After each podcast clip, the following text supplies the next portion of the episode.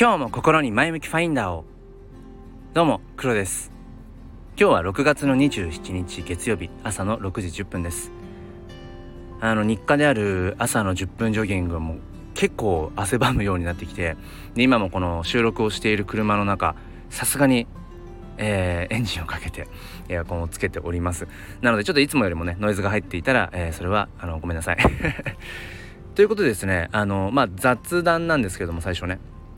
あのまあ、僕の友人であるチョークさんという方があのこの度ですねスタイフのパーソナリティとして本格的に、えー、ラジオチャンネルを始めました。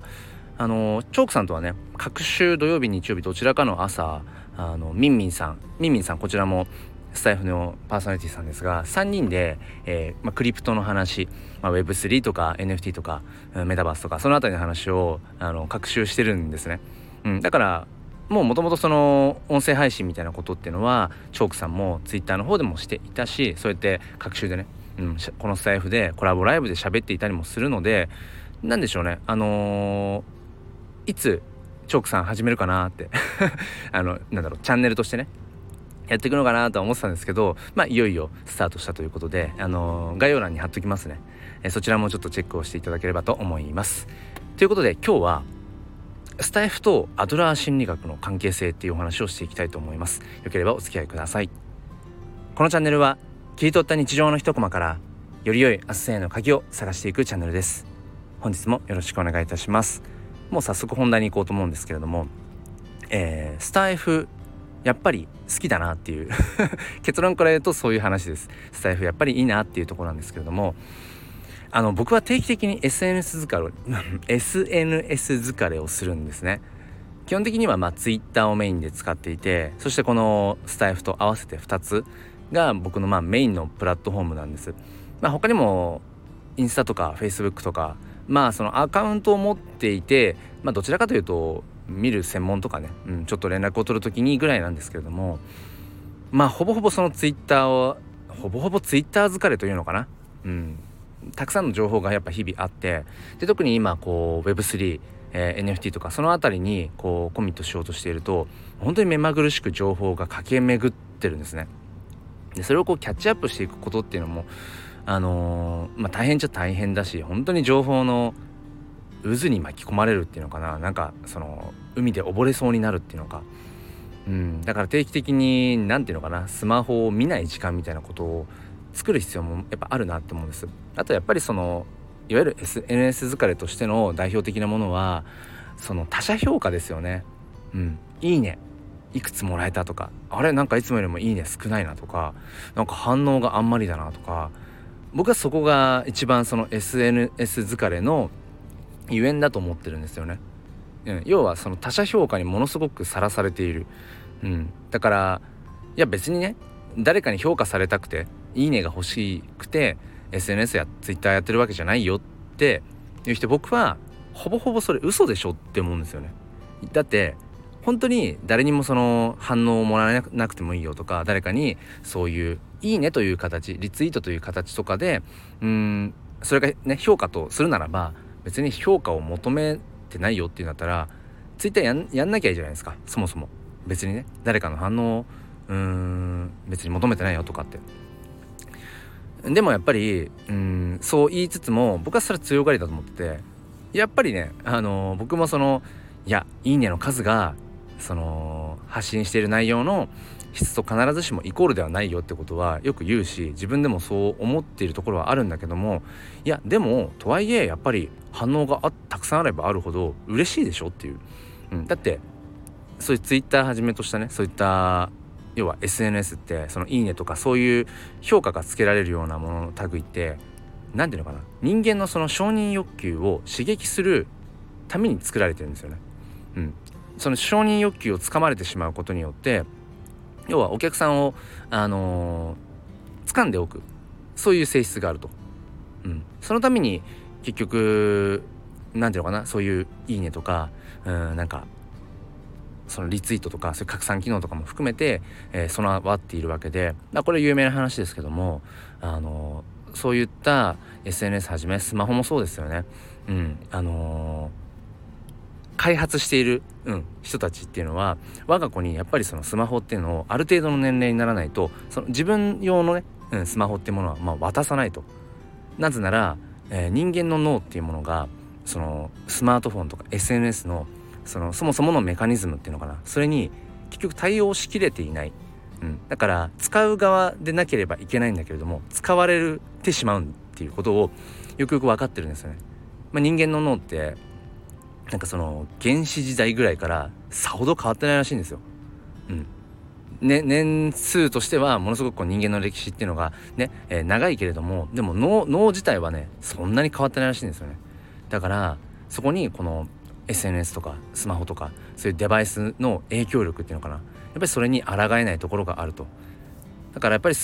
それを理解した上で使っていかなきゃいけないなっていうふうには思ったりするんですね。だから要はうん他者評価に常にさらされている状態であるってことを、うん、やっぱりその SNS に触れるのであればスマホを使うのであればそういったことはやっぱり前提としてちゃんと理解をしておく必要があるなと思うんです。じゃあそことまあその今日の本題であるスタイフとアドラー心理学の関係性っていうところどういうふうになっていくかというとあのまあアドラー心理学まあ、ご存知の方もご存知じゃない方も、まあ、簡単に言うと自分は自分人は人だよねっていう、まあ、考え方ですね。まあそれは当たり前でしょうっていう 話ですけどいやねとはいえやっぱりここの自分は自分人は人ってなかなか切り離せないのが人間なんですよね。人間の悩みのほぼほぼ大半がその人間関係によるものだというふうにアドラー心理学ではまあ言われていて、うん、この世に自分一人だけだったら悩みなんてそもそも存在しないんではないかというそういう仮説があったりして。結局どういうことかというと僕ら人間っていうのは人からどう見られているかなどう自分の行動言動そういったものそして自分のそもそも存在を他の人は他者はどうそれを捉えているんだろうかっていうことを気にしちゃうんですよね。そう他者評価を常に意識して、えー、やっぱり生きているところがあると。でもそれって、まあ、これも使い古されてる言葉ですけど他人軸で生きてることになっちゃうんですよね。他人の価値観ものの見方のその物差しで自分をうん測ってしまっているというそもそも自分はどうしたいの？どう生きたいの？っていうことの前に、えー、周りからどう見られるかなってことが先行してしまいがちということですね。うん、で僕自身もやっぱりその何て言うのかなうん捉え思考にやっぱり捉えられていたんですよずっと数年前まで。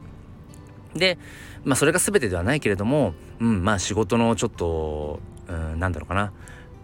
うまくいかない部分とかも合わせて一度精神疾患を患ってなんかまあ職場もそうだしなんとなくこう時代からというのかな、うん、なんとなく社会から一旦あの離れた時期がありました、うん、本当にまさに自分のね、うん、心と体を休めるために、うん、なんかあんまり世間とその関わる機会を持たないっていう時期が時あってでもそれがあったおかげで自分っていうものを見つめ直して、まあ、自分が HSP 気質なんだってことも含めそのアドラー心理学っていうものにもこう何て言うのかな出会うことができてそこから自分を含めそういった人の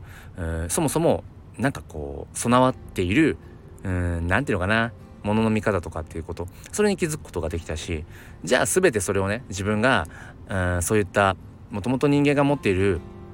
うん生きていく上で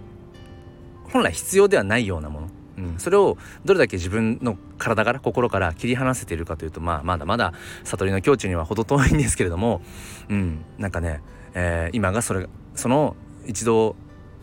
ダメになった自分がダメになったことがあったゆえに今の自分があると思ってるんです。でじゃあそのスタイフと、うん、アドラー心理学の関係性っていうとさっきの SNS 疲れっていうところうんがある時は特に感じるんですけどスタイフってまあ優しい SNS って表現されたり健康的な SNS って言われたりとか、えー、すると思うんですがまあこれはもうねスタイフユーザーさんはあの感じてらっしゃると思うんですけどその結局他者評価がもろに見えないんですよねスタイフって。もちろんその「いいね」の数とかどれぐらい再生されたかっていう数っていうのは自分でも見ることはできますよね。ただ一手間かかると。うんアナリティクスから飛んでうんいかないと配信した放送どれぐらい聞かれてるか、えー、どれぐらいいいねがもらえたかっていうのはトータル的にはわからないんですよね。その通知のところに誰々さんがいいねしましたとか誰々さんがコメントしましたってことはまあ、あのアナリティクス行かなくても見れるんだけれどもわざわざ一手間かけないと自分の発信したものを他者がどれぐらい評価したかっていう数値化されたものは見る必要がないんですよね。見たくなければアナリティクス行かなきゃいいし僕も時々時々というかそのアナリティクス全然行かずに、うん、もうただひたすら配信してるだけあの来たコメントに対してお答えするだけみたいなあこの人がいいねくれたんだとかうんその程度にしていたりもします。だここはもうやっぱりその他者評価に心奪われて揺らいでしまうっていうこれはもうまさにヒューマンエラーで。で僕はヒューマンエラーっていうのはもうしょうがないものだと思っているので、うん、いうのであればヒューマンエラーをなくすんじゃなくてシステムエラーをなくしていくってことがやっぱり大事だと思っていて。そういった意味ではスタイフのこの設計っていうんですかね。なるべくそのヒューマンエラーを起こしづらいような他者評価に、うん、一喜一憂しなくて済むようなそもそもシステムになっている。それが僕はねやっぱりアドラー心理学的だなっていうふうに思うんです。実際スタイフの運営さんの中にねあのアドラー心理学を取り入れてますとか精通してますっていう方がいらっしゃるかどうかは分かんないですけどなんとなく僕はね、うん、そこつながりがあるなと思ってます、うん、そうそう。まあだからなんかやっぱりスタイフっていいなって、うん、SNS 疲れをするような時もなんとなくやっぱスタイフってうんその他者評価をあんまり気にしなくていい部分があったりもちろんねうんそのスタイフをやっててスタイフ疲れもありますよ。それは当然ねあの外に向かってやっていることだから、うん、そこにはやっぱりアドラー心理学の根幹である人間関係が悩みのその種であるっていう部分でやっぱり人と関わるからねスタイフをやってる以上。だから完全に隔絶されたっていううん他者評価から隔絶された世界ではないんだけれどもでもやっぱり僕は財布が好きですというお話を今日はさせていただきました、えー、最後までお付き合いくださりありがとうございます、えー、この度ですね最後宣伝ですが前向きファインダーチャンネルではメンバーシッププを、えー、再開させることにしました。えっと7月からですけれどもメンバーシップ限定配信をまあ聞けるというところですね。まあ表ではちょっと話しづらいようなことをうんまあ話していこうかなっていう感じです。イメージ的にはまあ週に1、2回、まあ最低月にだから4回以上は配信ができればと思っています。えー、今月はもう少しでね終わってしまうのでうーん6月にえ、配信しているメンバー限定配信の体で配信しているものあのシャープじゃなくてフラッ